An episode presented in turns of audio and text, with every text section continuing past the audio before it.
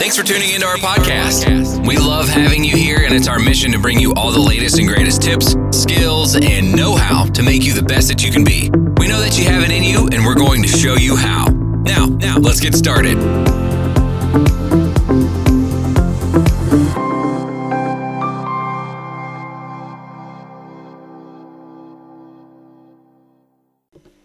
Today's edition of the See You Next Tuesday podcast, you're going to hear a lot about thoughts, how thoughts change everything, what labels do you attach to thoughts, and thoughts are all that's necessary for success in business. Along with that, we'll also be discussing how the wheel was invented. So dive right in and enjoy the ride. Well, you made it. Mr. Fleming, how's it going? yes, Fleming. Wasn't he um, Alexander Alexander Fleming? He was. He created. I don't know. I can't remember what he did. Not not penicillin. I can't remember. He was quite famous. I thought your first name was Trevor. Yeah, but I'm. But well, my second name isn't Fleming, so I'm. You know, I'm willing to take on some different mantle, um, if that if that helps. Eh, eh, it's close enough. It's easier to it's easier to spell. Apparently, it is, even though it's more letters. Yeah. Yep. Yes, apparently it is. Good stuff. Even I could spell Fleming. So, uh, what's been on your mind, Mister H? Uh, well, at the moment, why your volume is lower than normal could be my headset, Could but be your headset, yeah. Because I, I have to techie issues. I have to turn the volume down when you jump on because otherwise I would have no hearing by the end of the call. Oh, am I that abrasive and loud? Well, I wouldn't have used the word abrasive myself. Um, it's more sort of aggressive. No, it, I don't know. No, it always comes through very loud. I don't know why. Um, Okay, I'm gonna switch headsets. Give me 3.9 seconds and tell me if it's any counting. If you're any better. All right, go. 3.8, 3.7, 3.6, 3.5. And And I'm back. hey, look at that. You did I'm back. it in less than three, 3.5 milliseconds. Oh yeah, mm, a lot louder. Okay, so it was my headset. Yeah, you sound great now. Oh, I I mean, know. it's great. Can I- sound. I know that. I knew. I knew that to begin with. Um, yeah. So, um, well, what I don't know what's uh, what's going on. You've been telling me about keyword research and um, niche hunting, and um, uh, what have I been doing? Um, working on sales scripts, I suppose. Um, what shall we? Which way shall we go? Because we were expecting a guest, but he's had to postpone because he's in I don't know the Himalayas or something. Uh, well, I say we start there. So, Okay. um, yeah, let's tease out with tease out the two guests we got coming. So we had one that was supposed to be today, but not in the Himalayas, in the Sierras, um, Same thing. high, high up in the mountains. Yeah, pretty close. When you The live here, it's the California same thing. Sierras, Himalayas, same thing. It's like the Yosemites. The Yosemites, yeah.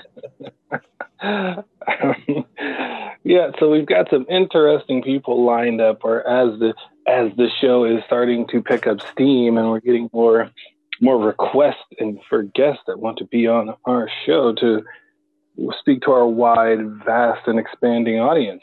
Um, so yeah, we've got one guy who's been living the dream off the grid, um, hiking trails and living very comfortably on the minimalist style, um, worry free and just radiant energy, a beacon of, I mean, just infectiously high energy guy for someone who has, you know, what we would consider in the material world very little, but living at a very enlightened level, I do believe. Um, so he's coming on to share how he's been able to to do that, and then you've got another guy for next week. for next week, yeah. Go ahead. Um, who I, I only met um, on on uh, the internet a few days ago, but uh, we had a great conversation, and he was just a breath of fresh air, really. And he, um, from a marketing perspective, because um, his, because you and I both know that when when two marketers get on a call, both of them expect the other one to pitch them something. Uh, and to be mm-hmm. completely fair, I, I I did go prepared to pitch him, uh, and I did go prepared to be pitched. Um, and his mm-hmm. opening salvo was, "Look, I, am not going to pitch you anything, um, and if you want to pitch me something, that's absolutely fine. I'm open to that." Um, it was like, okay, and that kind of um, he did it in a really nice way. There was no um, no there was no threat with it. It wasn't like don't you dare pitch me. It wasn't like that. It was like I just want to have a conversation with you. You know, you attracted my attention on Facebook. We found each other. Um, thought some of what you were posting was interesting. Um, just wanted to have a chat with you, with with no mm. other agenda, and there really wasn't. Um, I was waiting for the hidden agenda, and it never came. Uh, and we probably spoke for hmm. the best part of an hour. Um, and at some right. point in that conversation, I said to him, so, you know, how do you do your marketing and stuff? And he went, like this. I just talk to people. I don't pitch anything. I don't. Um, and he's got, um, oh, well, he'll, he'll tell us hopefully, but as I remember, he's got um, a system for coaches and he's got two or 3,000 signed up. So um, something is working. right. So I, you know, it's, there's, it's a very refreshing brain to pick is how I felt about it. Um, mm-hmm. So yeah, um, and he lives on an oh, island oh, in the middle of the Baltic my, Sea. Sorry. Another remote guy. I said, "Oh, as opposed to my completely dead and boring brain to pick that you're getting tired of. That's all right. well, I picked up what you said there. you can take it that way if you like. Um, yeah. Well, no, I, I kind I, of I kind of felt it would it would be relief from you picking mine, you know. Um, uh, oh no, which I yours don't. just seems more pouring out good stuff. You've got me got me on a new brink of some sort of level of uh, what do you call it um, enlightenment with my own site, which we're not going to discuss here on the call, but some good stuff happening in the in the off hours when we when we chat. Again, all the reason that we started this to begin with because of that goal that happens in the off hours. But um, yeah, well, again, it, just want to oh, oh, say it. Go for it. Well, I was going to say, is it off limits on this podcast to discuss the shifting perspective of woo wooness? Uh, no, not not that. I just didn't. Uh, want to release my whole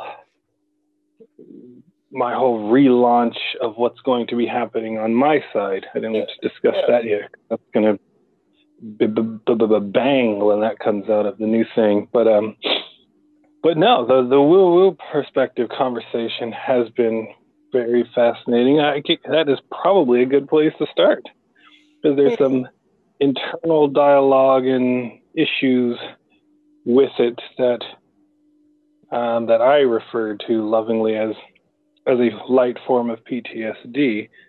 Um, but like I said, using that phrase that people identify with it, you know, not trying to compare what we go through to military vets and experiences they go through. That's what's commonly what people think of when they think of PTSD, but it's really, um, it really can be anything. I think all of us who who our habits are shaped as we grow and we have these responses to certain stimulus that are almost automatic are all different forms of it. If there's, let's just say, when you were a kid, um, when they did the whole thing, when they were teaching you how to swim, they just, at four years old, they just picked you up and threw you in the water.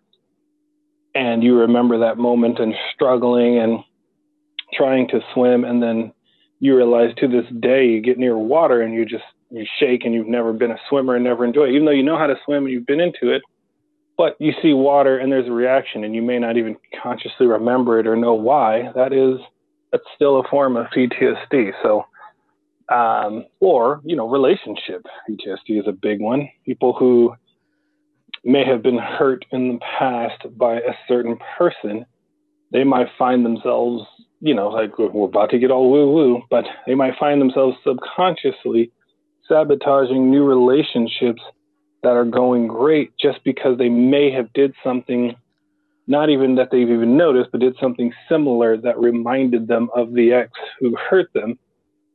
And they again even though they may not even consciously remember it or know it there's something inside you that triggers the thought and you respond to oh this person is going to hurt me um, and you start to mess it up. Um, that is still a form of ptsd you're just responding to a past well a past thought of uh, of a past event that has happened to you. Um, which first I was always defending that let's not talk about the woo woo, um, which is what we're about to discuss. But then I was kind of also telling you in our side conversation that we're thinking you can't just come out and dismiss PTSD either. so I remember our conversation. But people who identify with certain things, if you come out and say, ah, that's not real, it's all in your head, or you can't, you can fix that in a second. Oh man, people People sometimes don't don't like that. They don't, and that's a very interesting. See, you're you're you're straying well into my territory, so I'm going to prowl around here quite a bit because you know, I trained as a psychotherapist, right? So, um, right. So they don't. You're right. People get very angry about that, and um, it's like, but I do have PTSD, or I do have OCD, or depression, or and they they really get to like like is maybe not the right word, but they get very attached. It's an it's an identity. Yeah, it becomes an identity. Yeah, yeah to the labels, right? Mm-hmm. So because um, okay, so uh, I do I do want to dismiss it. I do because um, right. So we, you, I was listening to you. It's like, mm, okay, I'm, I'm going to have to say something about this in a minute. So, you know, you're saying, um, uh, like uh, some, you know, something that happened to you, you know, got thrown in the in the water, and now water, you have a reaction to water, it's subconscious, and it's form of PTSD, and something that happened to you in a relationship, so now you sabotage relationships, a form of PTSD. Well, if you label it PTSD, then it'll become a form of PTSD, right? So the, right the question becomes whether or not it is useful to use a label like that, because a label, uh, in terms of a diagnosis, which is what that is, uh-huh. only useful if the state of the art so called treatment, which is always changing, especially in the world of psychiatry, it's always a movable feast. But if uh, if it's only useful if the if the prevailing treatment is going to fix it, right? So otherwise, telling someone that something that happened to them in their childhood or during their relationship, or maybe if they were in the military, maybe in a war zone or whatever, has now left them with PTSD. Uh, I remember mm-hmm. the uh, a psychiatrist that I, I worked with very early in my career uh, once said in a staff training, there's no point in us being smartasses and and showing people that they have skeletons in well he said cupboards because he's british but you would say closets right so uh, that they have skeletons in their closets unless we're going to show them how to close the closet again and he's right right just open eyes like right yeah that's what's wrong with you bye well, that's helpful. You've got PTSD. Thanks a lot, pal. Um, now what am I going to do? Right? So, so what I want to say is, you haven't got anything with a label. What you've got, right? So here's the, here's the. I'm going to oh. wipe. I'm going to whitewash. Okay. No, can I cut? Can I cut you off for a second, please? Can I interrupt? Go on then. so remember what you're about to say right now. just get, but, just getting to the crucial point, but go on then.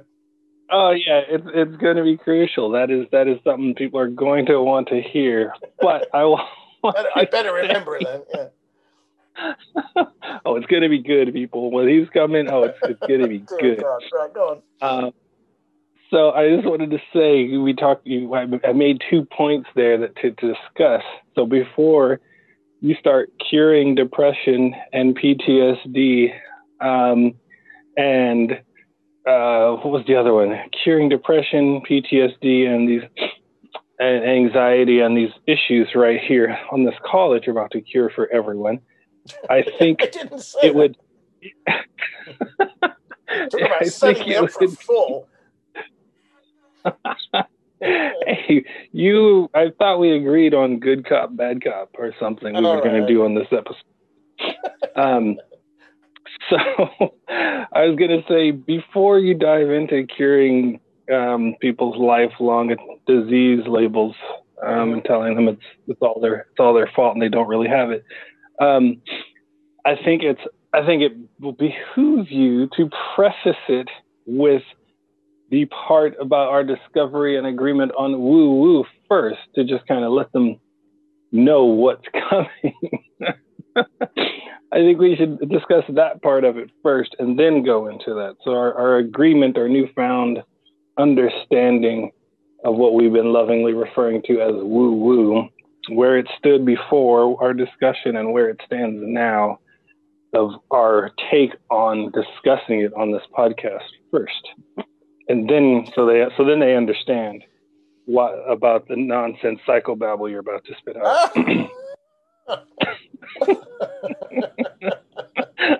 okay.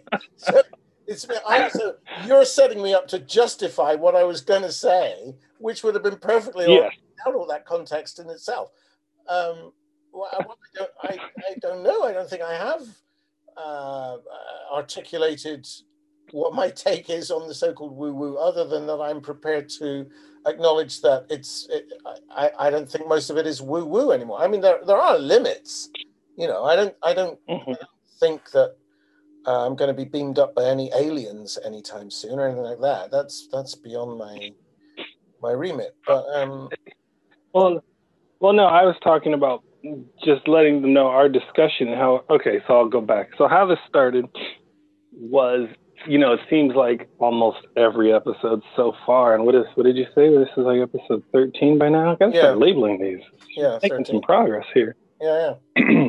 um, so almost every episode so far, it seems at one point or another, one of us says something that we go, ah, maybe we're about to get a little bit woo woo. It seems almost every episode, and then so we kind of, well, I brought up, I think, Yeah.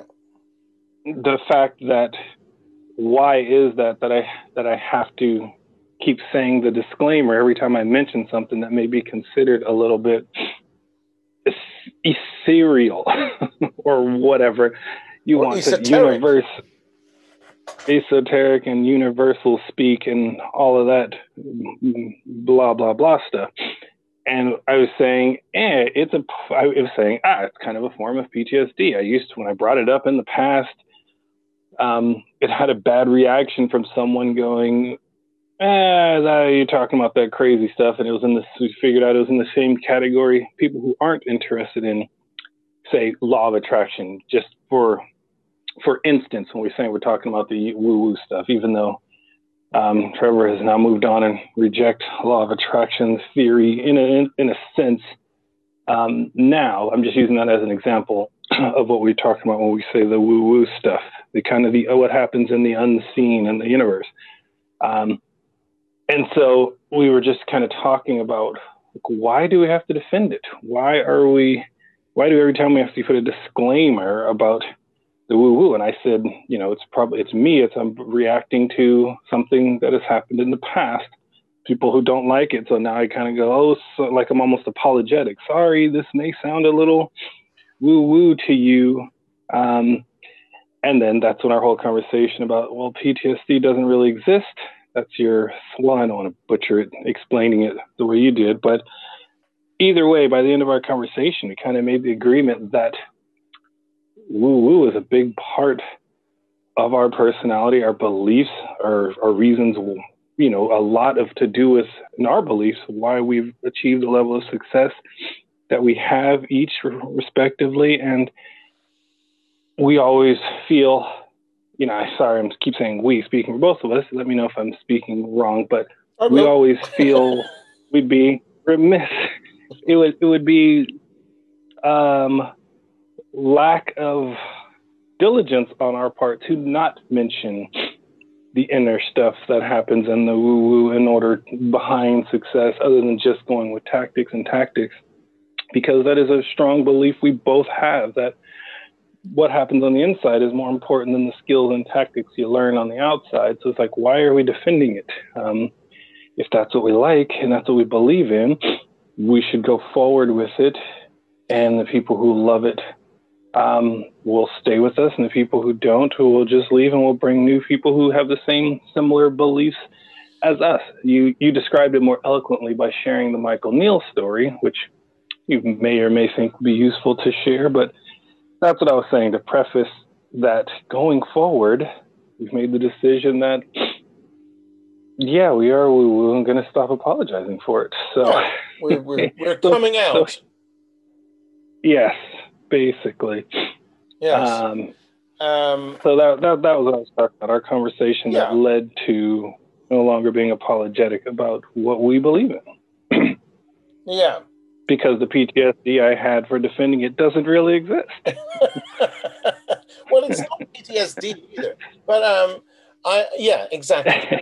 We're um, yeah, no, we've had we've had some some uh, conversations about you know how how how that how does the universe know how to do stuff that has nothing to do with us basically um, and mm-hmm. um, and it's not like we're actually coming up with answers so we can explain it but I, for me it's more about i suppose that where i've got to um, and where i've settled is that I, I now know where to stop looking and that it's okay. That it's like I don't know how the hell that happens. I don't know how. I, I, you know, I, I have no idea, not the faintest notion, how to grow my fingernails. I don't know how to do that. They do it on their own, but I, you know, or how to make a daisy. I can make a daisy chain and go in the garden and pick some, make a daisy chain. But you ask me to make a daisy? No, I could, you know, if I was a, a, a, botanist, I presume I could get some seeds from an existing daisy and grow some more daisies. That wouldn't be difficult. But to make one from scratch, mm-hmm. not a clue. Right. And I don't mm-hmm. know how it all works. I don't know how. Oh, I mean, they're just. I mean, the, the thing that I've referred to before is that, you know, one of the many things that blows my mind is the bees and the flowers thing that bees and flowers, which appear to be completely separate, random things can't mm-hmm. be because they are completely dependent on one another. And I just saw some documentary on television some years ago, nature documentary, where the narrator said, quite nonchalantly, it was like history of plants at the time he was talking about, and he said, so you know, early plants didn't have flowers because there was there was no way that they could reproduce because they rely on pollen being moved around. And there were no bees mm-hmm. because bees need pollen. And so he just threw out this line bees and flowers uh, evolved simultaneously. And I'm like, my jaw mm. on the floor. It's like, how does it, how does it know? Whatever, it, how does it know to do that? What hmm. there appears to be thought behind that. Um, and we've been mm-hmm. talking about, oh, you know, the body, our own body. I mean, I, don't, I can't remember. I think somebody said there's something like 13 trillion cells in your body. So I don't know how they know that. Um, but they seem to have seem to have brains of their own. You know, like when you cut your finger, millions of things happen all at once. Cells uh, to start, you know, to, to ward off infection, white blood cells rush to the scene um, cells that are going to clot your blood rush to the scene. All kinds of things start happening inside your bloodstream to make sure that you don't get sick. Or, I mean, just a tiny nick on your finger will do that. And I can't, I can't remember what all the science knows about all the millions of things that go. But it's like, how does it know? You, hmm. we're not doing that. Um, right. I don't. I mean, it just and Michael Neill calls this the kindness of the design. Like it's all designed to work and to work in your favor. Mm-hmm. So to go back to the PTSD thing, before I forget my crucial point, because we can come back to this. Well, yes, the goal, the cure. Yeah, well, it's not the cure, but it's it's the it's the seeing it for what it is, and it may or may not okay. lead to. Uh, well, if you see it, I think it it probably will help because it'll give you an insight. And um, you and I have talked about um, Mary Schiller before. She's a. I'll, I'll tell that story in a second because she's a great example of this. But what Michael mm-hmm. Neill was saying was that um, somebody asked him about. Um, it wasn't PTSD, but it was some some other trauma or something like that, uh, helping people with mm-hmm. trauma, something like that. And he, first of all, his the first part of his answer was along the lines of, well, first of all, yes, he said that. Uh, that's right. The questioner said, if somebody's got uh, deep emotional scars from some traumatic event, words to that effect. so Michael Neill's first challenge was, well, what makes you think that it's deep? Right, and the guy was like, oh, well, hmm you know, well, it's it, it, because it's you know it lasts for years. And he went, well, hang on a minute, you know, and then you called it trauma. He said to him. So, first of all, you're making an assumption that it's deep, and second, you're giving it a very heavy duty label. It might have been PTSD or trauma. I can't remember what it was, but um, he said you're giving it a very mm-hmm. heavy duty label. He said so. He said what, and I'm paraphrasing, but he said what I see is that he said, I'm not saying that at the time when whatever happened happened, that didn't cause enormous effects, shock, horror, pain, whatever. He said, I'm not saying mm-hmm. that cause those things, those reactions at the time. But this is not the time anymore. It's in the past. So the only thing that can be re- can be causing reactions now is what you think about it. It's your thought. Mm-hmm. Only thing. So you can, by labeling it deep or labeling it traumatic or PTSD or deep emotional scars or whatever, you're making it harder to relieve it. Mm-hmm. but you've got PTSD. Well, actually, you've got thoughts about what happened. Now, what Mary Schiller did, and to me, she is the best example I, I, at the moment know of of somebody who did this. Mary Schiller, who whose story is publicly out there, so she won't mind me uh, reco- recounting it. Um, she wrote a book about it, and she's mm-hmm. Public figure now. Um, Mary Schiller is currently in her late fifties, um, and when she was in her early twenties, she married a guy who, for I think was I think they were together seven years, if I remember. It might have been nine, I can't remember. But um, he was from the day they literally first day of their honeymoon when he raped her um, right through to the end of their marriage he was unbelievably mentally and physically and um, uh, without without any let up um, abusive to her in every way mm. they did have a daughter uh, who was i think about three uh, when mary managed to escape with the daughter um, that daughter's now in her 30s and lives somewhere here in the UK. Um, and for the next 25 years or so, may have been longer, um, Mary sought therapeutic help for all the problems that she was suffering, which was night terrors, day terrors, paranoid thoughts, anxiety. I mean, she managed in that time to, I think, get two degrees hold down a good job, uh, several good jobs, I think, in journalism, as amongst other things.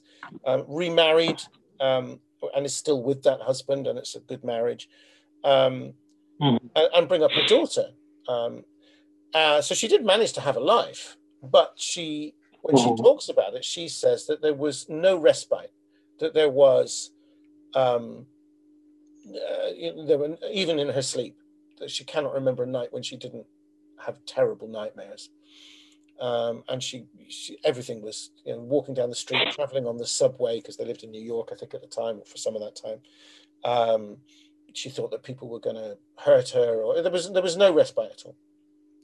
Until, mm-hmm. uh, and, oh, and she said, and many of the therapists uh, told her in one form or another that she was so broken by what had happened to her over such a long period of time that she would never fully recover, that she could expect to never be free of those symptoms for the rest of her life. I mean, to me, that's just the shortcoming of the therapist, which I think Mary would probably see it that way as Mhm. well now, right? But it's like therapist just doesn't know what else to do. But to condemn somebody to like you're going to have nightmares. for the wasn't- Sorry. But it wasn't just one, just so you could say how deep her trauma was considered. You said it was over 20 plus therapists she had over the time, she something said like she that. lost count at, at the 25th. It might have been the 22nd, but it was over 20 therapists and she lost count. But she, when she, I They all told her the same thing. Oh, I don't know if they all told her the same thing, but I, when she tells the story, she makes it sound as though more than one gave her the impression that she could never, ever completely recover. That's how bad, Right. or deep, or whatever the, the psychological damage that this guy had done to her allegedly was. And so then one day in 2012, I think, not not that long ago, it might have been more recent than that even. Can't remember the, dates. You'll have to go on Mary's website and, and look up her story. You can buy the book. I think it's called um, uh, "I Am Just a Woman," and she wrote. Uh, uh, she added to it when she because when she originally wrote it, she was still in this state, and since then she's she's added Mhm. extra chapters. Um, but um, she was uh, she was working in New York. She was on her lunch break. She's walking down uh, Broadway, I think she said, eating a sandwich and listening to Michael Neill's book, The Inside Out Revolution. And I don't know which chapter she was listening to particularly, but she got it, and she just burst out laughing. And she said she was laughing so hard she had to sit on a bench. Um, Hmm. and what she got was it's just my thoughts. I can walk away from them. I don't have to uh, they're, they're going to come. They're going to keep coming but i don't have to believe them. I don't have to take any notice of them. And um, Mhm. and to begin with she didn't believe that even herself. That it's like really? It's that simple. And so she spent the next six months experimenting with the idea.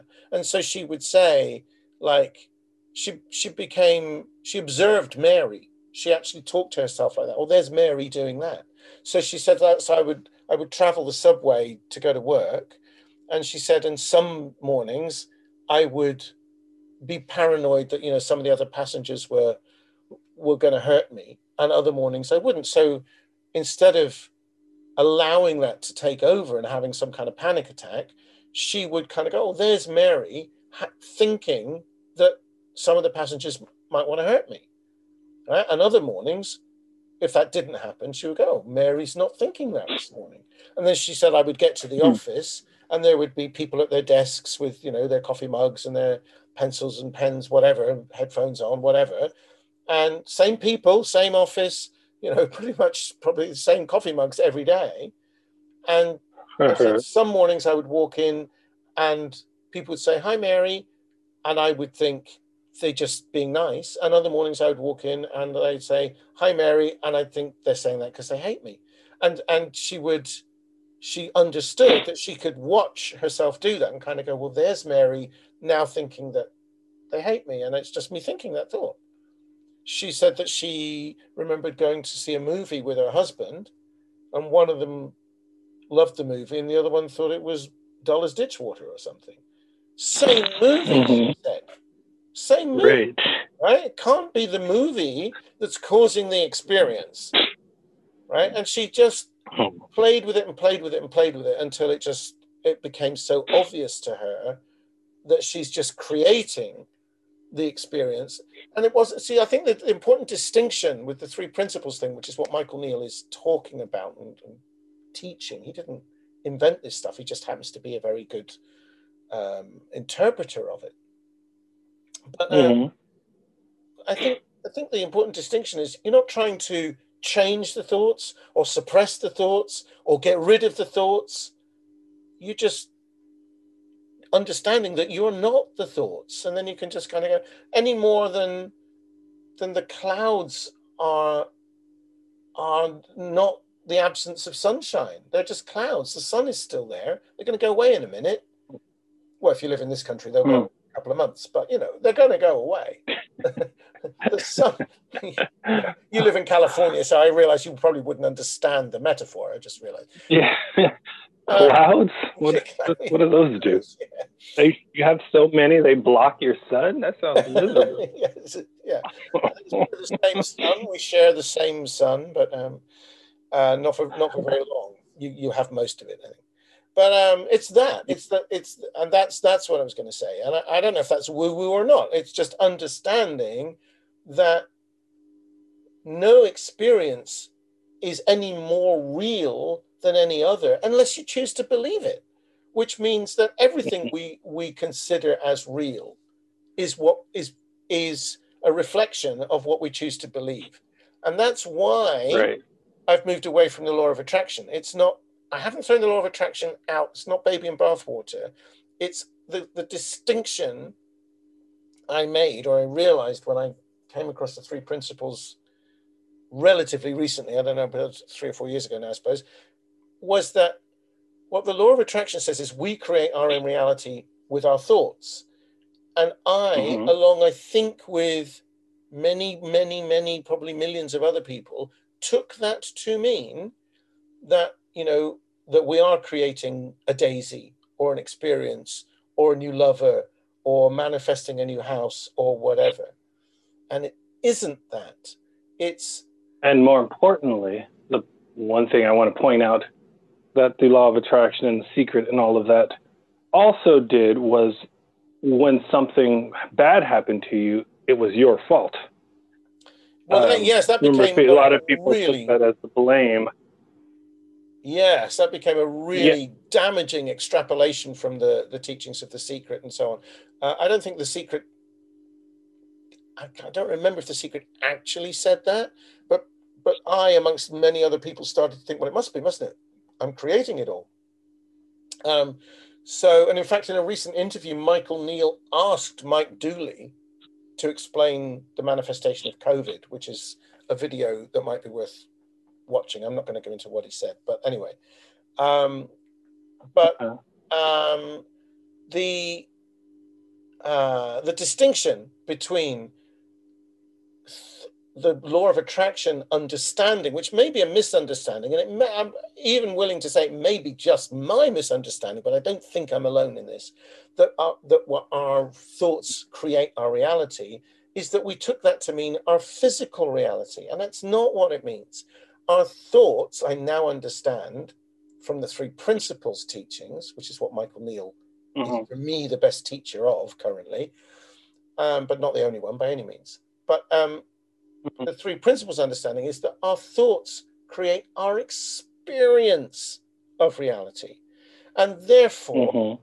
it it still will work. It still is, well, if I think that I can't have, I don't know, a 10 bedroom mansion because I can't afford it and there's no way I could ever make the money and uh, and and I don't have the qualifications and all of that. Those are my thoughts. And it's not that it will it will mean that the universe won't give me a mansion. It's that i won't take the decisions and the actions and the so i don't know how to how to get myself a 10 bedroom mansion as it happens. I don't particularly want one but if i did but but what three principles says is well i don't know if that's really what if that's what you want to do and the michael Neill story about the pedestrian crossing is my favorite on that it's like i don't know how but i just show up at every I just listen to inner wisdom because thoughts will come into your head. And you, there's a difference between the ones that we keep repeating that we just believe in. It's like, well, there's no way I can do that. And that's what I now call inside the box thinking. And when you shut those mm-hmm. up, just go quiet, shut them up. Just not mm-hmm. but just just stop listening to them, even for a few seconds. And right. thoughts can come in and it's like, well, what if you, what if you spoke to James Holland? He knows about real estate. He'll tell you how to get a 10 bedroom mansion. Maybe you can, right? So it's like, oh, I could have asked James. you know, it's, and so I ask you, and you may say no, but I know a man who does. And who knows? It's just following those little right. Programs. It's just allowing that. And that's the kindness of the design in terms of our inner guidance. And it works in marketing and sales as well as everything else. Right. So before we switch it to, I'm going to give you. no, that's not going to happen. We we both know that. Um, I, I want you to. I'm going to give one, you know, other example, but then I want to obviously attach it to marketing because since this is mostly about the inner game of marketing, mostly, and now about the woo woo side of marketing is what we should just call it. Um, is is so you're right. So the secret never actually, I don't think directly said when bad things happen, it's your fault. But yes, it was a widely known from you know studying it and all that for years and discussing with people. The the, inherent in it was whatever experience happens to you, it's because you thought about it so long that you manifested it. So people would say, you know, what about you know me getting cancer or oh, let's not go that dark. Let's say getting into a car accident people would feel bad because they would say, well, my negative beliefs, I must have been doing something wrong that I made this myself get into a car accident. So it's my fault. So I did somewhere, my thoughts were on so much negative stuff that I caused the car accident to happen to match my negative energy, so to speak, is what the secret would say. So, or that understanding. So if you could, and I'm going to sneeze, I can't mute fast enough. Sorry. okay, I stifled stifled it to one. Stifled it to just one. But um, yeah. So if you can give me the three principles, Michael Neillish version of a law of attraction person saying, I, I just got into a car accident. Did I cause that because of I must have been thinking negative beliefs for a month about losing my job or something. So my negative energy went out into the universe and brought me back a car wreck. Is that is that so? It's my fault. How how would Michael Neill or that thinking? Well, now I wish Michael Neill were, were actually here because I don't know what he would say. Um, I'm your interpretation. Sorry, on on the Neill, um, on Neillism. Well, I, I no, I, I don't think I can get inside the Michael Neill head in that way, but I think that. Um, no, there's nothing in three principles that that is like that. Nothing in three principles that says that you are causing events to happen.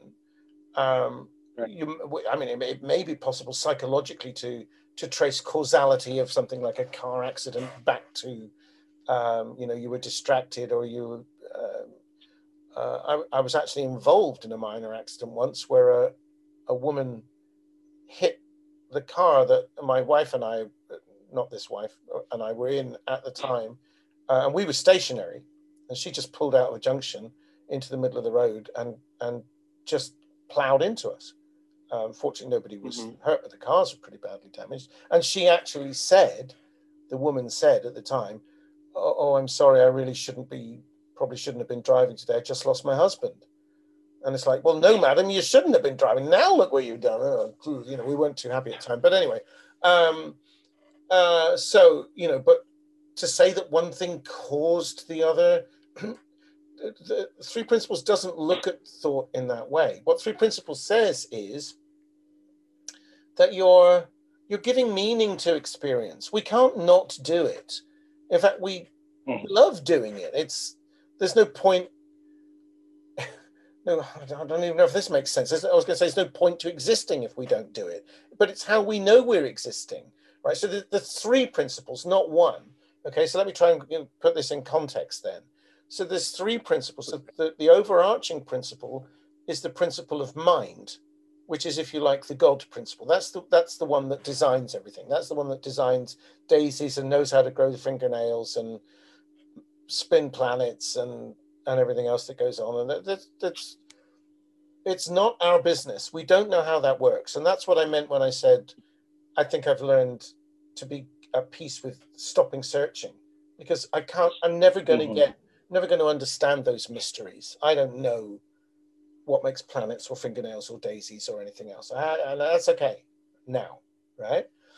Mm-hmm. Um, and so that's the overarching principle. Principle one is the principle of mind, and they're called principles because they are, as Michael Neill would say, before the therefore, right? So it's like this; mm-hmm. these are always going to be true. Whatever.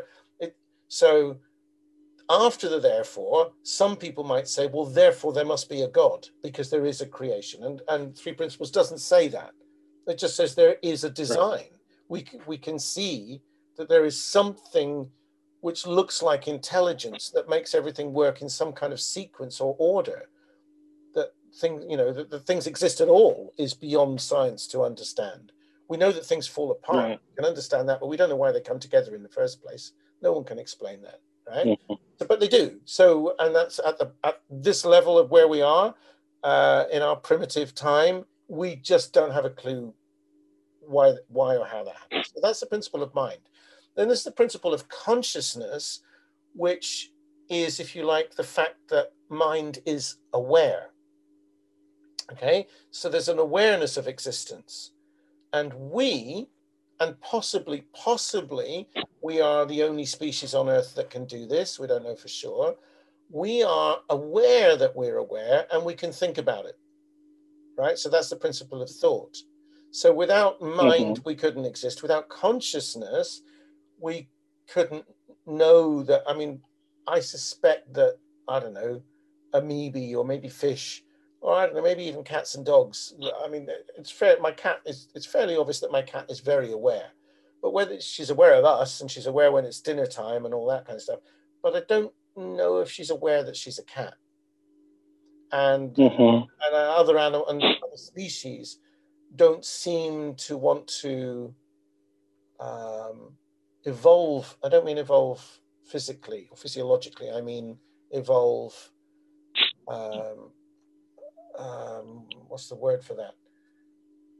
Ideologically, perhaps, in the way that we do. I, we, we cannot. Okay, so here's one of my my things. This is not a Michael Neillism. This is a Trevor and Emdenism, Flemingism, right? um, so, uh, so, so I've tried to imagine uh, the invention of the wheel. Okay, so I imagine that um, Mrs. It would have been a woman. There's no men would be too distracted. There would have been a woman. So, so you know, the dawn of is dawn, right? And and you know, everybody's living in caves. Mrs. Ugg uh, gets up, has a yawn and stretch, goes out to watch the sunrise. There's been a bit of a storm overnight. And uh, just as her husband sort of comes out scratching his beard and stuff to join her, they notice a log rolling down a hill. You know, the wind has blown this log and it's rolling down a hill. Mm-hmm. And Mrs. Ugg says to Mr. Ugg, Hey, I've got an idea. If we put a few of those together, that would be a hell of a lot easier pulling the ox back from the supermarket. Right? So, mm-hmm. and my point is, I think that we as human beings, we cannot not think of ideas. They're going to come to us. Mm-hmm. They may not always be good ideas. I mean, that one that one happens to be fairly good idea, but we cannot. So you know, when people say, "Well, how you know we're supposed to be, or 21st century, we're supposed to be civilized people," how have we got into this mess? Whatever mess they're talking mm-hmm. about at the time. It's like, well, we got into it because people just kept following ideas that they thought were good ideas at the time. All right, like, think about the invention of money, right? I mean, it's good. No, no other creature does that. You know, no other creature needs money, but we just decided be helpful to exchange things. I want some of your chicken's eggs. Can I have some of your cow's milk? Yes, but what are we going to do when we go visiting Aunt Mabel? We can't take the cow and the chicken with us. So we mm-hmm. right? So other means of exchange. So we can't not think of ideas are going to occur to us. And that's the principle of thought at work. It's like they're going to pop into our head. And because of the principle of consciousness, we're going to be aware of them. And then we can, we who are not the thought, but the observer of the thought, can decide whether or not to follow it or not follow it. And what I think that we we need to learn or relearn is perhaps a better way, because I think we probably had this when we were kids, is to know mm-hmm. the difference between the thoughts that feel good because you know when it's a wisdom thought you know it, you know it it's like oh yeah I want, yeah i want to try that out yeah i want to go to that party or buy that music or what it feels good it mm-hmm. versus the ones that like oh i've got to do that again or why am i stuck here or because that's inside the box thinking if we let go of hmm. that, the the wise stuff has room to come through. It's always going to be there, and it always has been there. Mm. Otherwise, we would still be living in caves. Because if you think about the theory of evolution as from as in Charles Darwin, right? Mm-hmm. now, my understanding of Darwin's theory is extremely rudimentary, but I can see that you know over time species evolved to you know apparently bees didn't they turned up all at once apparently but anyway darwin's not here to be challenged about that but mm-hmm. we would still be living in caves because why wouldn't we it was working we had food to eat and mm-hmm. shelter and we knew how to make fire presumably and skin animals so we had clothes to wear so we weren't cold in the winter. So why do we come out of caves? Because we can't not think of ideas. We can't not have ideas. Mm. and then we act on them. And we're the only species that does that as far as i know. Now there may be some anthrop- anthropologists out there who'll challenge me on that but i can't see evidence of it in any other species. Certainly not at the speed. Mm-hmm. That woo woo. Right. that is very woo woo. So I'm going to share a story. Uh, I think it's a Wayne Dyer story, and I know you've heard it. Had to have if it's a Wayne Dyer story because he's he was sorry the king of repeating his same stories at every talk. He was um, that were good that were good stories. I've heard several of them, many many dozens of times throughout the years. Um, and then I want to attach it to marketing. Try to so tell this story, and then relate it relate it to marketing as you see it being relevant, and then I'll do the same in a better way after you. Um, you know, you know this for a fact. I am pretty sure I'll do it better. Okay. Um, so, just to tie in, I guess, kind of what we've been talking about is, to sum it up short, bastardize it, is that your inner game of marketing, your thoughts are probably the most important part of your success. Is that fair enough to say that you agree with? Yes. Um, okay, so we're in agreement so far. So, oh, but only hundred percent. Finally, um, so the the fact that so I want to dispute for a little bit, or use the story to kind of go against the people who are saying, who may be saying, well, uh, he used a lot of these examples too. The well, I'm Italian, so that's just the way I am, or uh-huh. The, the reason I act like this is you, you don't know my childhood. You don't know what I've been through. There's a reason I'm I am the way that I am because whatever excuse you give it, I, I'm Italian. I'm a Taurus. I'm I'm a, was an only child, or I'm the youngest of twelve children, or whatever identity we use to explain away your responses to things or reactions, or even like you said, we're going to tie it into marketing excuses as well. But to try to to to illustrate the point that all things are just your thoughts, and those can be changed in an instant. Um, that it's really under your control. Every experience you have, be it whether it's a good or bad experience, it's just your interpretation that makes it good or bad. Like you said about the movie, the movie is just the movie. One person says it's great, the other person says it's bad. Who's right? You know, or food. Certain people love normal human beings love seafood and fish, and then there's Nazis and other demons who can't, who think fish tastes too fishy. I'm not going to say any it's names. Disgusting. Um, My wife eats it all the time, and I I just tell her she's made a mistake. I don't know why anybody would want to eat things that come out of the sea. It's it's just let it let it live in the sea. It's fine. well, okay, so that's um, to to make the point of one of Wayne Dyer stories that I think is his that I like is the the the man on the bus, right? Uh, mm-hmm. again, I know you've heard this one, so I'm going to do a short version of it. But there's a man on the bus who's just sitting there staring kind of off in a fog and he's got three children that are just rowdy, disturbing other patrons on the bus. They're jumping up and down, they're screaming, they're bumping into people. People are getting upset, and there's It, it was, you know people on the Alan Cohen, and he was on um, New York subway, and it's a true story. oh wow okay Yeah, yeah Well, I don't yeah. remember all the all the details. Um, no, that's pretty cool. See, you do remember it. I know I you do remember. No, yeah, no, no, yeah, yeah. It was Alan Cohen. He's a he's an author. He's written some lovely books. Um, Right. I'm pretty sure it was. I, I, um, yeah, he told the story. It wasn't a Wayne Dyer story. It wasn't. It wasn't him. It happened to. He he saw it. I think. Oh, okay. I think. And uh, Okay, so Yeah. do you want to finish it? Okay, so short, yeah, so short version again. I'm just doing short version since we can wrap up here. Was there, there's a woman in the back, I guess, and her thoughts are, look at this guy. You know, doesn't he know his kids are disturbing other people? And her, and she's angry, full Yeah. on, you know, upset. Like, what a horrible parent.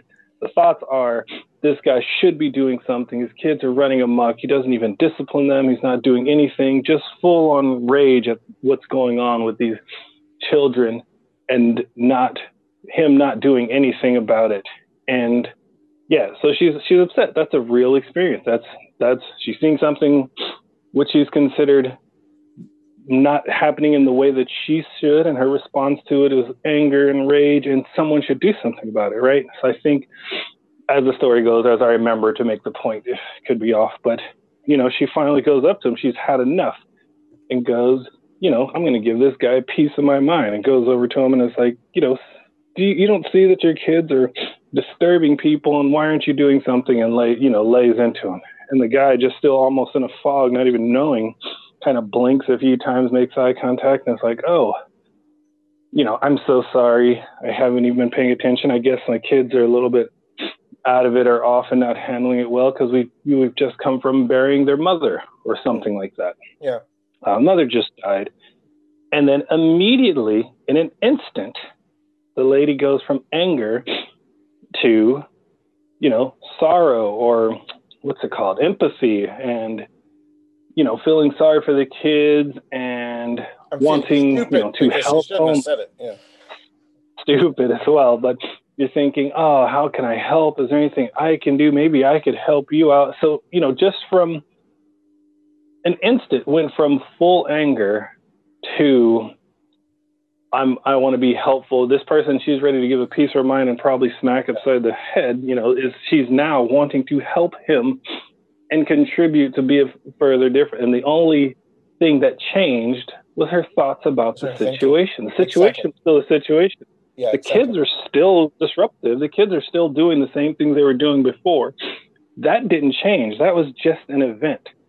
Her response to it was all happening in her head of her thoughts about what was happening and what should be happening and her judgments of making it a bad experience. But if you, if you can see the people who want to say, I'm Italian, this is just the way I am, he, he uses this to kind of illustrate any emotion, act, behavior, uh, response to an event can be changed in a moment just by changing how you think about it. That, I mean, that that is such a clear, a clear picture of nothing else changed other than she thought differently about it. And in the instant, she went from full rage to a completely different emotion, only because you changed the way your thoughts are. So it's like you can do that with anything, anything. You don't have to stay attached to the labels of no, I'm supposed to respond like this because those kids are bad and that I'm I should be angry. Any normal person would be angry at that. Well, no, you don't have to be. You can tell yourself any thought about what's happening without them having to tell you. You can be the proactive one and go, I don't know what's going on with that person, but he seems like he might need help with his kids. I wonder if there's a way I could contribute to make it easier for him without having to hear about the mother passing. You don't need that reason to change the way you think about something. Um, you can choose a better thought in any moment um, and make that better. So, um, so yeah, I, I love that story because it's so visual and everything. And that one kind of stuck with me. But so I want to, for you, if you can, and I'm putting you on the spot here because like I said, this is you never know what we're going to say on here. If you can give an example or find a way to relate it or whatever to use that lesson in marketing. So, so remiss if we skip marketing at some point in this.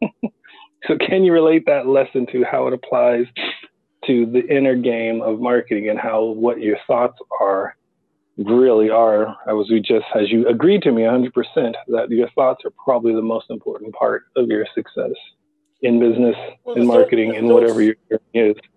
Okay.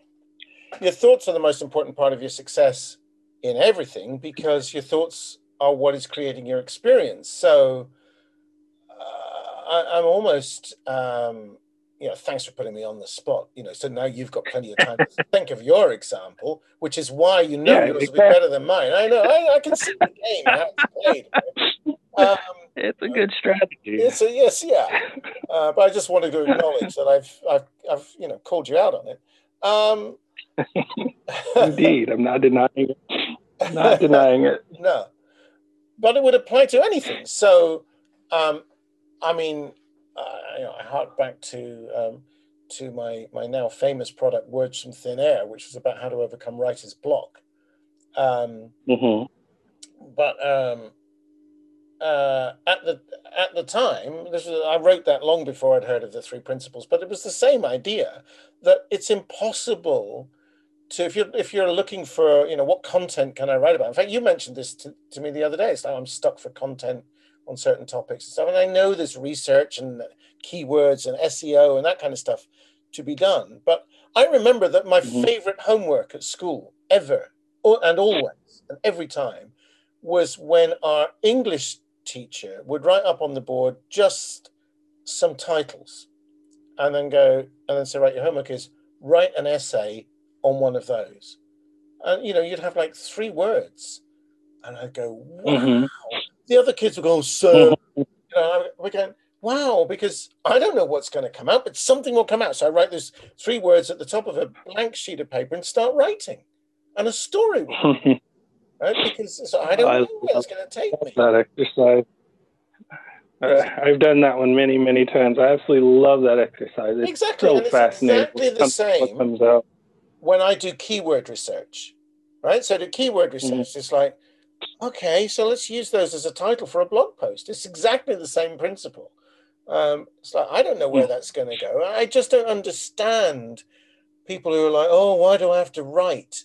You know, can't, and and and um, what is it about hating writing? Because I I understand if you're if you if you had PTSD about um, you know you've been told off about your grammar or your spelling or the you know in this day and age those things don't matter anymore because the computer will sort that out for you anyway. And if you really can't write or spell, just talk it, speak it into, into hmm. get it transcribed. Um, there's even software right. that now. So there really isn't an excuse for not for not coming up with not no not coming up with for not being able to extrapolate an idea mm. and uh, and I suppose um,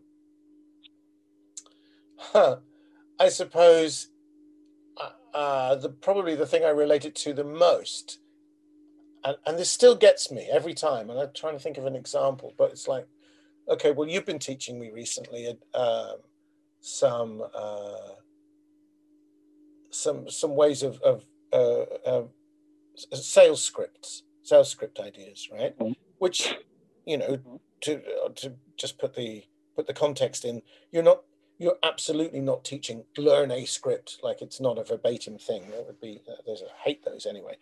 Um, right.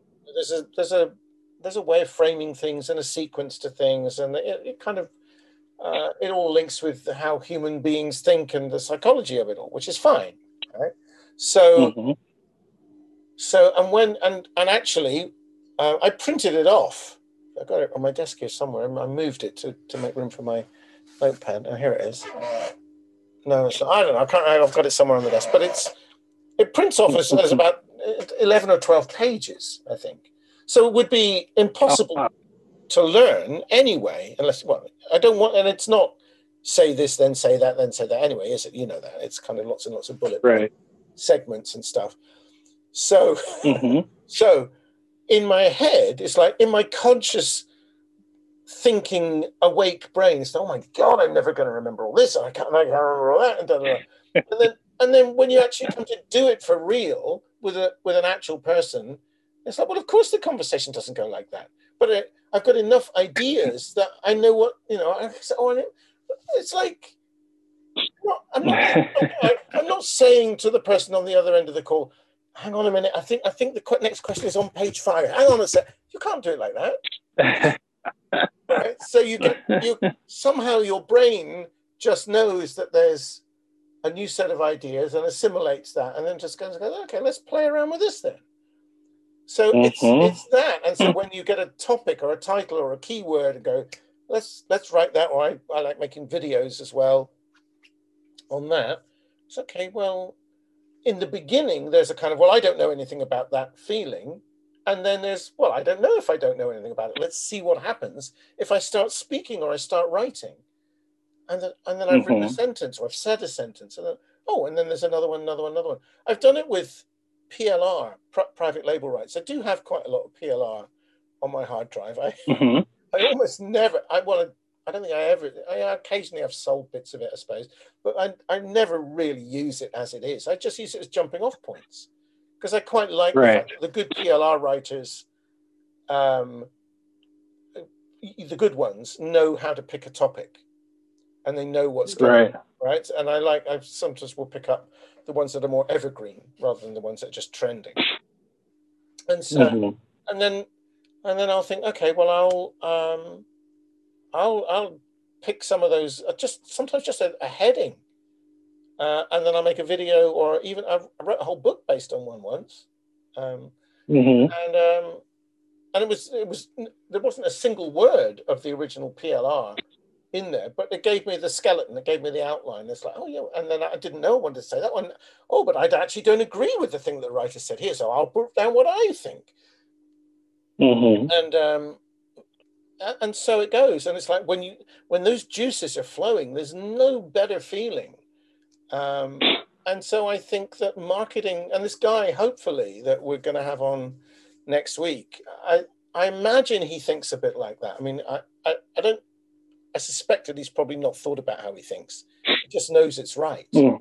and that's how he does his right. and that's how he gets thousands of people signed up so I think that it's hmm. that. Mm. I think it's allow yourself to be creative instead of thinking that you don't know stuff. Because no, you don't know till you mm-hmm. till you check. So how did I do? You're going to do better now. Yes, I have a way better example. Oh, I thought you might. Um, yeah, I've had plenty of time to think You've about had t- it. So, ten minutes. Yeah. yeah, I've come up with two really amazing much better examples of yours that's going to blow your out of the water of of more of of practical examples of thoughts being all that's necessary for success in business. Um, a shifting of the thoughts can occur and change your entire business. Not not learning any new skills, not trying to figure out how to do X, Y, Z, not thinking you need to learn one more thing, but a simple shifting of thoughts can take you from, you know, mediocre two, three figures to four or five figures a month just with a simple shifting of thoughts. And I have the proof of it. And Trevor, your story is that proof. My better story is your story because uh, you. I need to talk to my agent. Too humble. well, you're too humble enough, and you never actually take the time to brag and and bout your accomplishments and plug how good you've done. So I get I get to do it all the time. So okay. so speaking of the theme of what we've been talking about, one simple shift in your thought can create um, a massive change in your business. Direct speaking directly about making more money. You have two very recent stories that you've worked with people who work mm-hmm. personally because you can do this on your own, but sometimes you need a little help to help discover what that shift, that thought that's, that's keeping you in the same place is to begin with. So you have two. You're going to share. I think you should pick the best one that you like, and then be a good place to wrap up, um, which is the the wedding, your wedding lady and your voice lady. Two great stories. The biggest help you changed your life was voice man. Sorry. Yeah. But really, in my in my understanding of the story of how you've helped them and they are glowing about you know Trevor about how he changed their lives and changed their business and he didn't do anything physically other than change their thoughts. I just changed their You know, yeah. everybody thinks. Uh, well, I'll talk about the voice Okay, guy then, because he's the most recent one. Um, and in fact, I've yet to speak to him to get the all the all the details. I haven't. I've only had an email from him. But basically, uh, so this guy, uh, he's a voice coach. But um, just to be clear, he doesn't coach singers. He coaches people to speak better. Um, Mhm.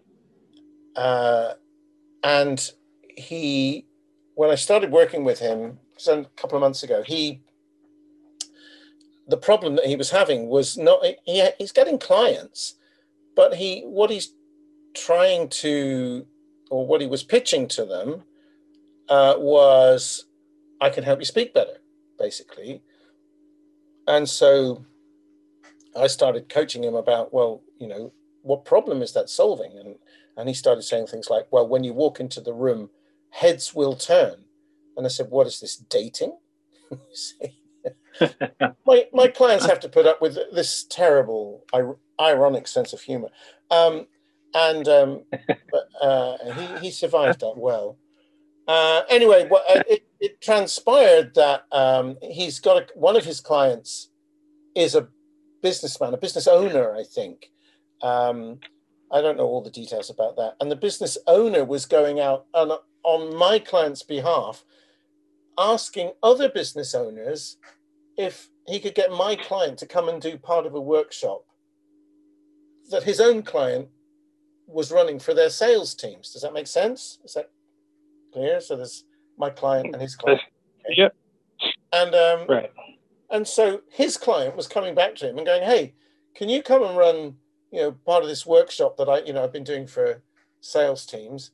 And he, he was charging the the company that he was getting ten times, actually about eleven times the amount that my client was charging his own clients for exactly the same workshop. so he didn't even notice that. He couldn't see it. He was like, I said, did you, do you realize that he's giving, you know, he's obviously paying him quite a lot of it, but I said, did you realize that when he, whatever he's doing, he goes out and pitches you and you go and deliver exact whatever it is you do, exactly the same exercises and vocal things, you know, teaches people to breathe and whatever he does, exactly the same as you do for the people that you charge one tenth of the price for. And he went, Oh, yeah. And I said, So what is he saying to these people? I said, I don't know. And I said, Well, don't you think you should ask him? Um, and he was like, Okay. so he emailed me uh, 10 days or so ago now. And he just went, I just signed somebody up for 11 times the amount. Uh, so he's actually finally signed up one of his own clients for the same money as this other guy because it's the pitch. It's just changing. It's exactly, they get exactly the same.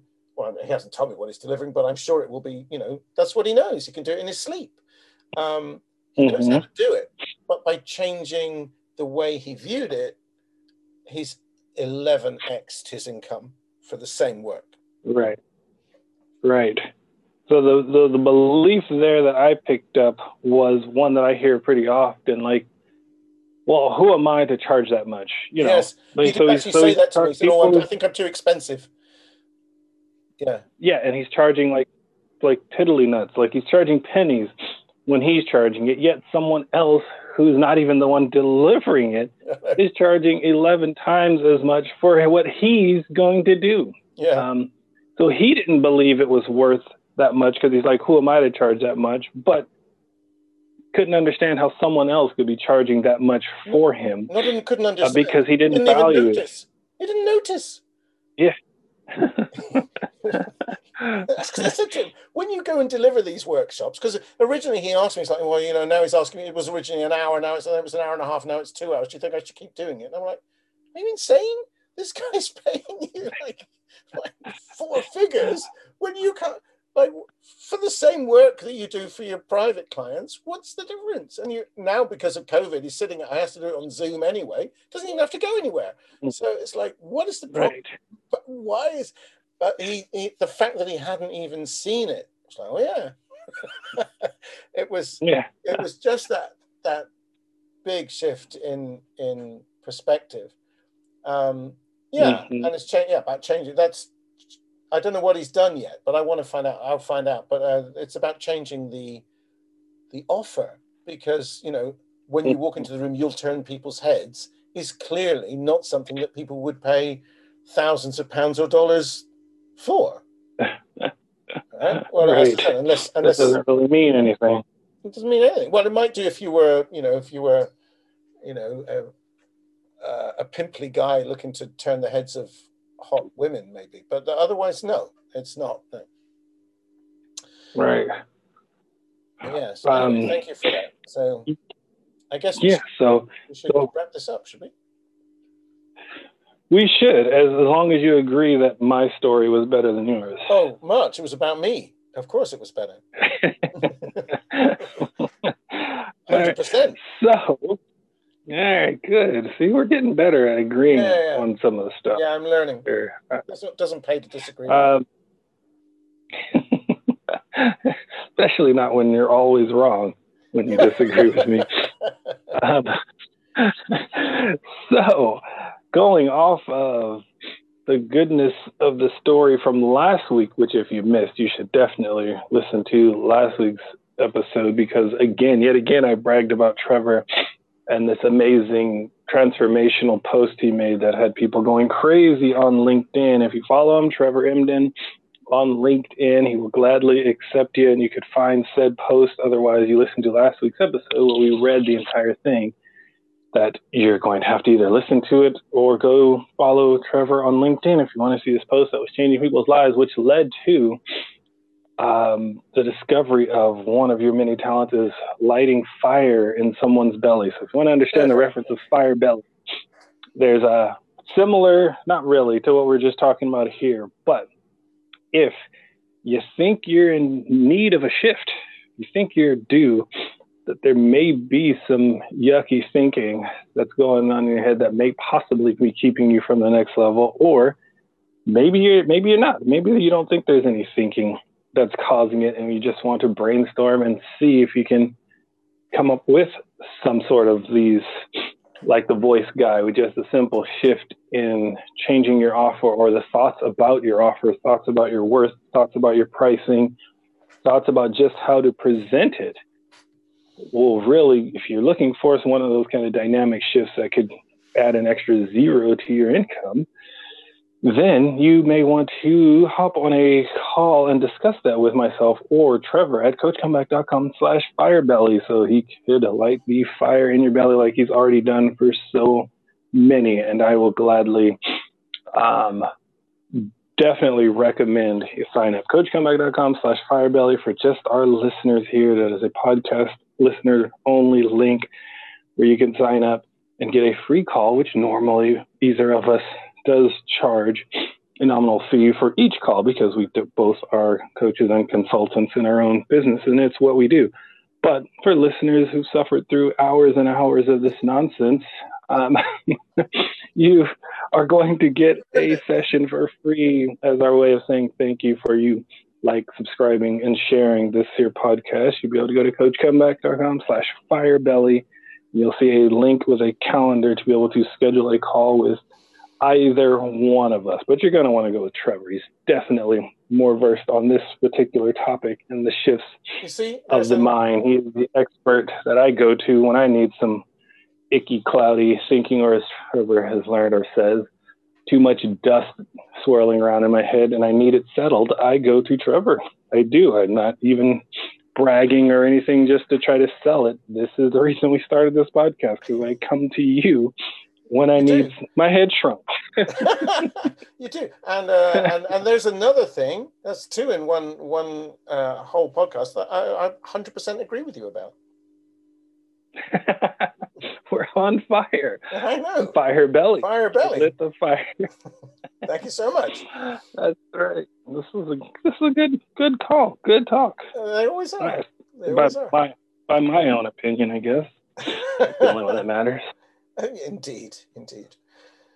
Right. So, uh, uh, so we will uh, we will better say goodbye, and of course, we're going to uh, see you next Tuesday. See you next Tuesday, peoples. Have a great night. Enjoyed. See you next Tuesday.